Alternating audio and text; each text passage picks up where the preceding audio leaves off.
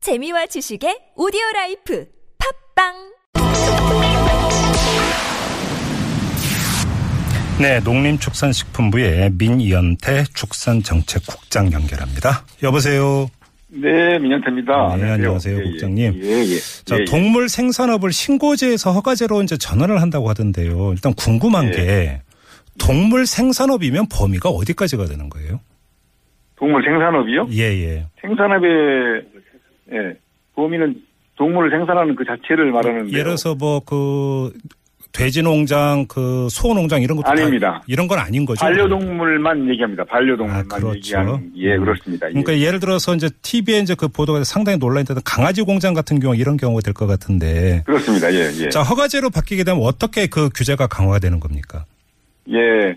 그 시설과 인력 기준 그다음에 영업자 준수 상황 사항을 강화 계획인데요. 예. 영업자에 대해서는 1년에 1회 이상 동물 그 보호 교육을 이수하도록 의무화하고 예. 관할 지자체로 하여금 1년에 1회 이상 정기 점검을 실시해서 그 네. 결과를 공개토록 할 계획입니다. 예. 그리고 불법 생산자에 대해서는 그 현재 벌칙 수준을 100만 원 이하인데 음. 이것을 에, 약 500만 원 이하까지 벌금을 음. 상향 조정토록 하였습니다. 예, 뭐 시설 기준 이런 것도 있게 되나요?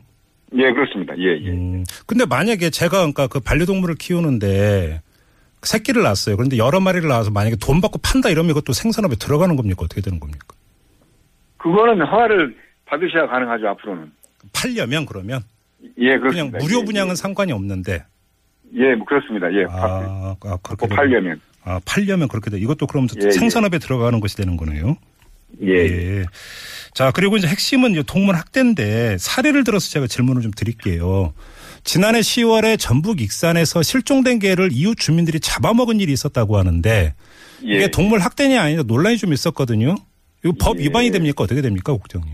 사실 그 유실대 그 이런 유실된 개를 잡아먹으면 사실 명백한 동물 학대 행위입니다. 예. 그런데 현행 법률로는 예. 좀 그 미비한 점이 있어서 네. 동물 학대로 처벌이 안 되는 상황이 있을 수도 있기 때문에 네. 이번에 이를 예방하기 위해서 명확하게 동물 보호법으로 이것을 그 어, 처벌받도록 규정을 한 것입니다. 예. 네. 어떤 처벌을 받게 돼요, 그러면? 여보세요?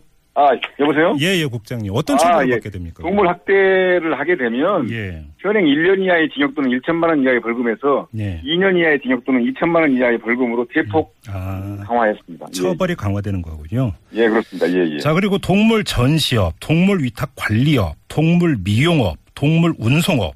이렇게 네 개 업종을 반려동물 관련 영업으로 추가를 했다고 하는데요. 그럼 어떤 규제, 어떤 보호가 있게 되는 겁니까?